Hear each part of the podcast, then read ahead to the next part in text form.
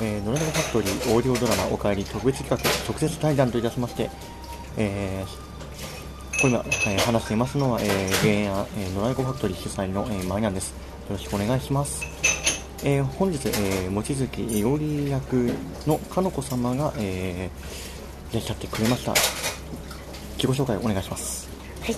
えー、今ご紹介いただきました望月料理役のかのこですこれでいいですか？全然いいですよ。ありがとうございます。はい、えー、じゃあですね、えーはいまずなんですけども、今までの経歴をざらっとお願いいたします。はい経歴といってもですね声の、えーお仕事というのは実際にはやったことがないんですねはい。ちゃんとしたものをそれで、えー、とコミュニティラジオの工事現場情報っていうのを毎日、えーその工事局から来たのを自分で原稿を作って読み上げるっていうのをずっと2年ほどやっておりましてで今はえっ、と、えー知り合いのサークルでちょっと声を当てさせてもらっているっていう程度なんですけれども、まあ、こんな声なのであの今需要がある あの高いキャピキャピした役どころが多い脚本ばっかりなのでなかなかこう使いづらいというか。なので 今回本当にお帰りに出会えたのはすごい不思議な縁を感じますね。そのサークルといいますのは同じようなオーディオドラマという形になるんですか？そうです。えっ、ともともと通ってたあの現声優さんがやってる私塾の、えー、と同期なんですけれどもそういうその同期が立ち上げてるサークルで毎回、えーその同期が脚本を書いて、えー、と mixi とかああいったもので脚本っていうかこういうのをやりますって言って募集をかけてであの身内とかそのか応募者とか関係なく会った人を集めて1日だけスタジオを借りて、えー一発スタジオ撮りと。それはかなりハードじゃないですか。もうハードじゃないですけどただ時間指定があるのでうん。撮るものはま全部撮っちゃうっていうのがあるので、まあ、まず台本の下読みはすごくしてくるのとあとある程度やっぱりパターンを自分で決めてこうすぐ言われたらリテイクですぐ出せるようにしてくれって言われてでそれができないとその人のために10分20分取られてしまうのでただそのと持ち出しは全くないですねキャストの方で。その代わり、えっと、コミケで販売したりあとネットのダウンロードで販売したりで一応黒字らしいので。あ、ということはかなり大きいサークルって形ですよね。大きくはないですね。ただそこでいろんな企画ものをやっているのでアイドルプロジェクトもやってますしあとは普通のなんか変態ものもやってますしまあ何でもありって感じで。それはちょっとぜひ今度はい、聞かせていただきたいと思いますね。はい、ありがとうございます、はい。じゃあ次なんですけども、まあ、はい。ちょっとこの自分のサークルで作りました、まあ、オーディオドラマ「おかえり」はい。これに参加することになった経緯理由経緯理由ですかなんですねなんか？本当に尋問されてるみたいですいやいやそんなことないですよえーっとですね。実はちょっとあのいろんな事情がありましてあのツイッターには書いてあるんですけれどもちょっと声の活動ができない時期がありましてやっとここ12年でできるようになってきたのでまあ無理を承知でこう応募をしてみたんですね、はいはい。でスタジオ撮りしかしたことがなかったので、まあ、ほとんどがスタジオ撮りだろうっていう勝手な思い込みでとりあえず応募をしてたんですよ。でお帰りを見た時にあこれは作品いいなちょっと出てみたいなってちょっと上から目線で申し訳ないんですけどね。出てみたいなっていう気になる企画だったのででもボイスレコーダーしか持ってなくってそれでまあ一応ダメ元でお送りしたんです。はい。でそのまああのキャストコメントでも言いましたけど一度なんか落ちたらし落ちて、えーどなたかが、あの一応メールをくださいまして地声をなんか気に入ってくださったというかなんか気になるというのでもう一度送送り直してくださいというので慌ててあの取り直しをして送りましたところ、あのいなかったいおりを誕生させていただきましてしかも名前まで付けさせていただいたというとても幸運な出会いで本当に本当に感謝しております。いやーそうですね。これはえ名前は出していいですか？はい。えっ、とあの脚本、えー音響編集やっていただいている秋月の方からですけどもえーまあ実際まあこのやっぱ作品自体がミュージックまあ音まあ音楽ですよね。に関わってくるという形でどうしてもそのマネージャーはい。という形のまあ作品でキャラクターを作っていったんですね、はい。でその時に、まあ、あの剣持という、えーキャラクターがいてそ,、こにまあ対比するような形としてもう取り誰か入れたいと。あそこで女性をマネージャーとしてつけようじゃないかと。はい。した時に秋月の方からはい。すごい、まあ、いい人が、まあ、マネージャーに本当にそのまま使える方が見つかったのでと。採用させていただきます。という形でいただいたんですよ。はい。はいでそしたらあのちょっと蓋を開けてみたらはい。実はちょっとあのあれ？この方って一回ちょっとまあどどうしてもそのやっぱ今回このマネージャーというくぐりはなしにしてお帰りで今出てる主要キャラには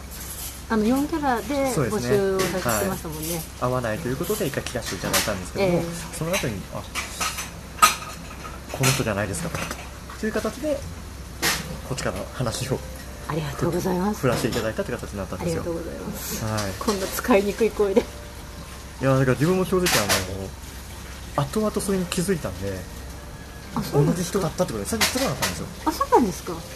で後々気づいたんであれ？これ一緒の方じゃない？応募されてたよこの方。あらびっくり。初めて聞いた事実。というのがあったのでちょっとまあこれも何かの縁だよなっていうのを本当そう思いましたね。だからメールをいただいた時に嘘じゃないかと思って自分のほっぺた叩いたんですよ、これ本当に本当に冗談抜きでこれいたずらじゃないのかと思ったんですね。はいはい。だって落ちてでもなんか気になるんでそのもう一回送ってくださいって言われてはい。え？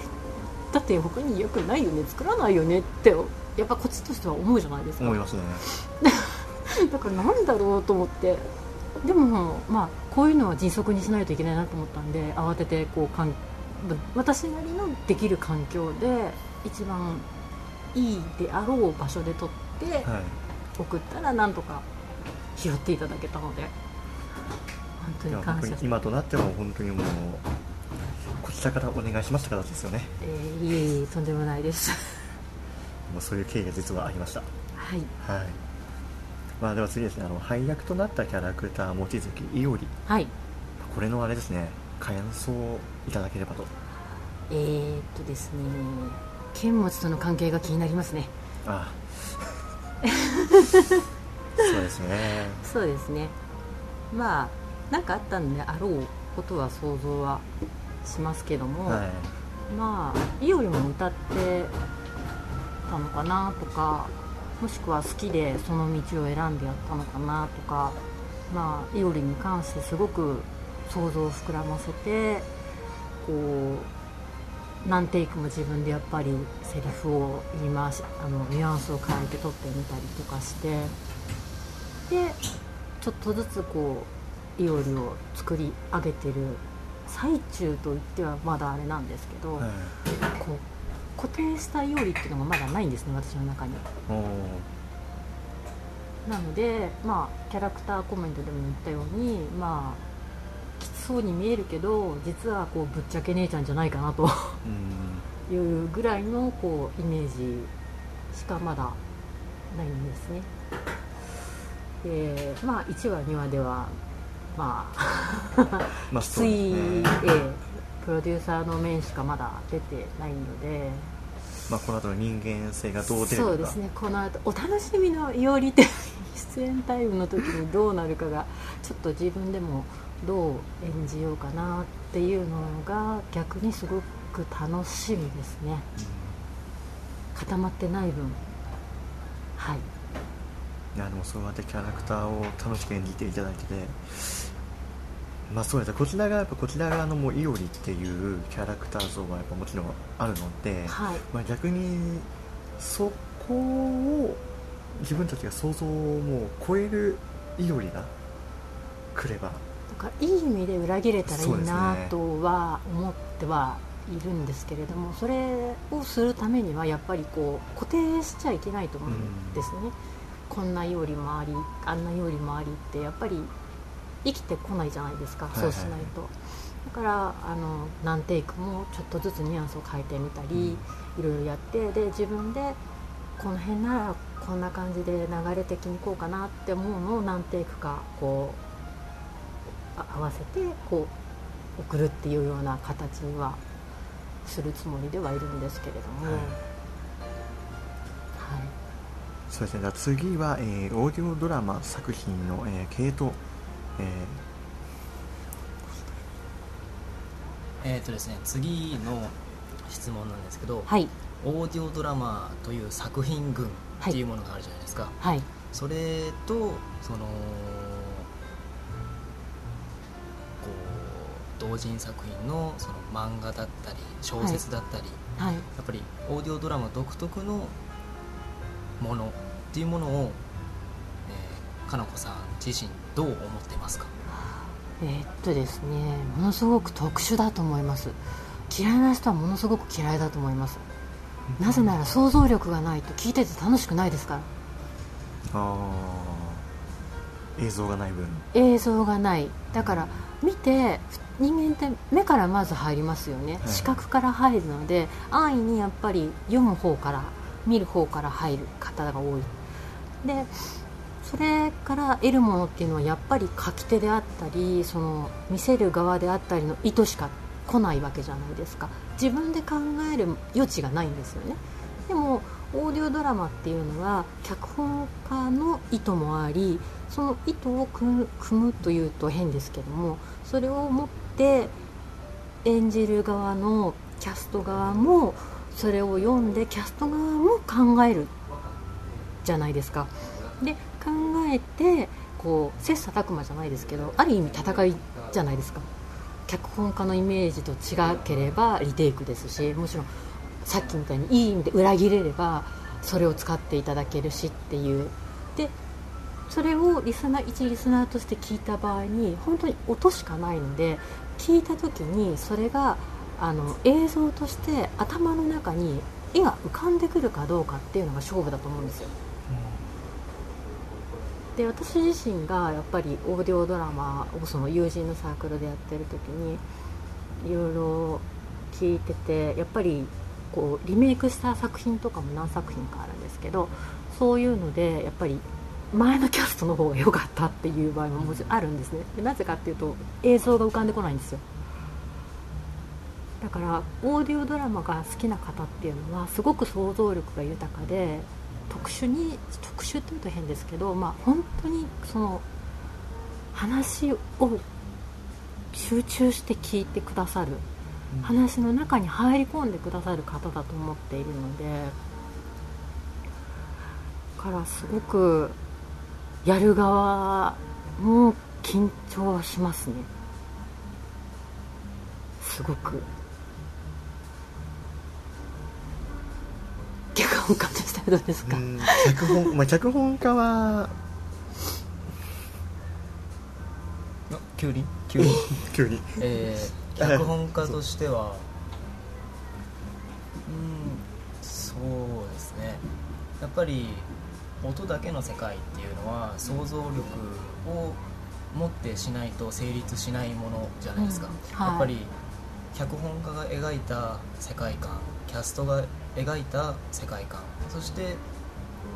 一人一人のリスナーの世界観でその一人一人の世界の中で完結してるけどそれが正解ではない。っていうのがオーディオドラマの魅力であってだから必要性というか。そうですね。10人の方が聞いて例えば同じステージ同じ舞台同じ地域っていうのが絶対ないんですよ。ねそうですね。10人のお帰りがあった場合10人の方に聞いてもらった場合多分10個のお帰りが10個以上のお帰りが多分あると思うんですよ。そういう意味ではすごくいい特集だと思いますねやっぱり。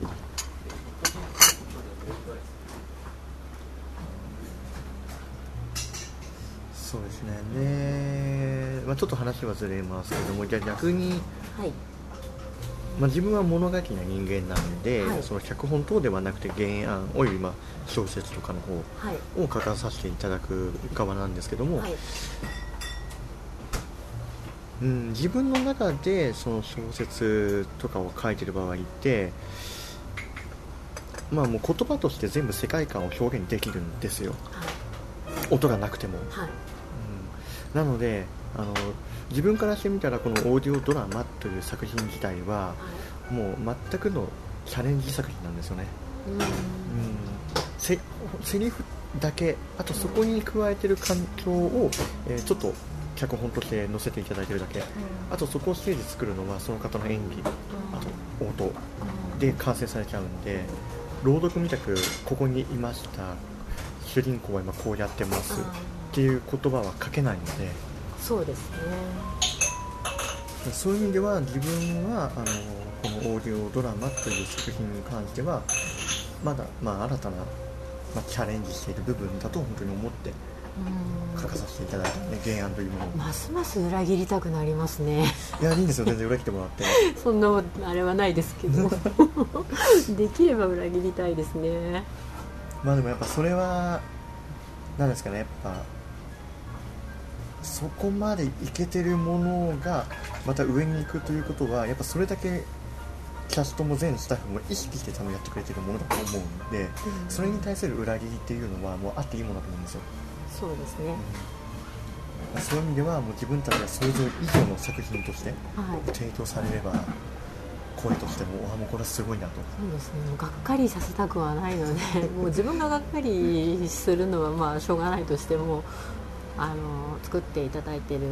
スタッフの皆さんとかもちろんいやこんなに今オーディオドラマっていっぱいあるじゃないですか。その中でお帰りをわざわざ選んで聞いてくださったリスナーさんにがっかりはされたくないのでそうですねそれはすごく肝に銘じて台本を読み込んでいろいろと試行錯誤してるところですね。では次ですけども、えーまあ、これはもしある場合でいいんですけどもこの「おかえり」っていうはい。作品に関してはどう感じられましたか、うーん。まあ、ちょっとダブってしまう部分があるかもしれないですけどそうですね。まあキャストコメントとちょっとかぶってしまうかもしれないんですけど本当に今っていう感じの作品ですね。状況がたまたまライブハウスでバンドをやっている彼がいて彼女がいてでその周りを取り巻く環境があっていろいろあってっていうのがおかえりですけどもちょっとこうシチュエーションを変えれば誰にでも当てはまる話であってぶつかる壁であってだからそういう意味ではすごく感情移入しやすいというか知っていただける部分だと思うので早くこうお帰りの世界に来ていただきたいなと。そういうふうなそうですねお帰りの世界であのリスナーの方も生きていただけたらいいなって思いますね。すごいそれはあのありがたいお言葉です。自分もそう思いますしね。やっぱ全員全スタッフが多分そう思ってくれてるはずなので。逆に言うとありふれた話かもしれないですけどありふれている分やっぱり自分に当てはまることがすごく多いのであそういえばこんなことあったなとかちょっと置き換えるとすごくあると思うのでぜひお帰りの世界に来てほしいです。ありがとうございます。はい。そうですね。次に関しましてもこれはちょっと、えーまたかぶってはしまうんですけども、えー、もう役者としておかえりどう取り組んでいただいているのかと。えー、イオリと格闘してます。思います。超超イオリと格闘しております。というのもあのーお話をいただいてあのーイオリのイメージがどんな感じなのかっていうのがまだ正直つかめないんですね。であの敏腕プロデューサーみたいな感じでフラスコを引っこ抜いてで第1話であれだけ暴言を吐いて、えー言っているのでそのこう、まあ、まだ秘密ですけれども、まあ、その後のイオリを考えると、うん、イオリっていう女性のこう考えの指針というか主軸はどこなんだろうなと。何をこう自分の主軸というか中心にして立ち回っているのかなと。で、えー、と春秋であり、えー、剣持ちでありそういった周りにこう関わり方というかそういったところをすごく今逆に悩んでますね。どこまでこうフランクにしていいのかそれともプロデューサーとして敏腕でこう冷たい感じのままでいいのかとか。どうやったらイオリがイオリらしく作品の中で生きられるのかなっていうのを模索中ですね。ありがとうございます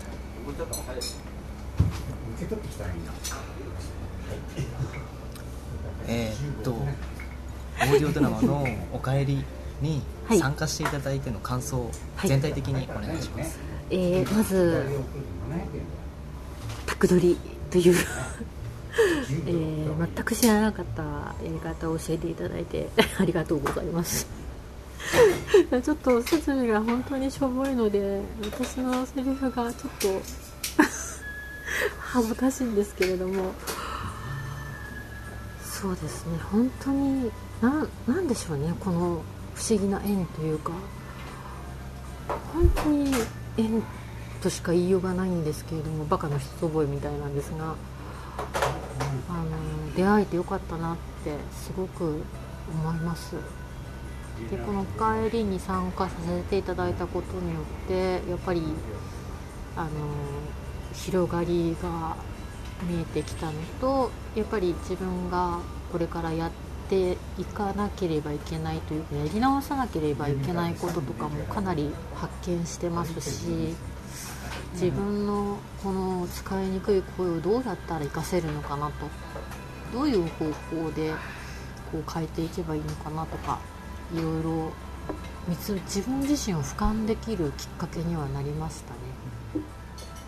はい。ありがとうございます。次ですけども告知はい。何かあれば、えーこれもキャストコメントに載せましたが、はい。変な名前なんですけど妄想広報委員会というところで、えー何作品か出させていただいてましてそれは、えー多分冬コミが受かっていれば、え3日目に、えーコスプレをして売り子としていますので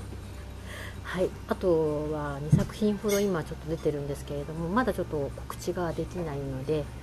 えー出ていますということで 口にさせていただきたいと思います。ありがとうございます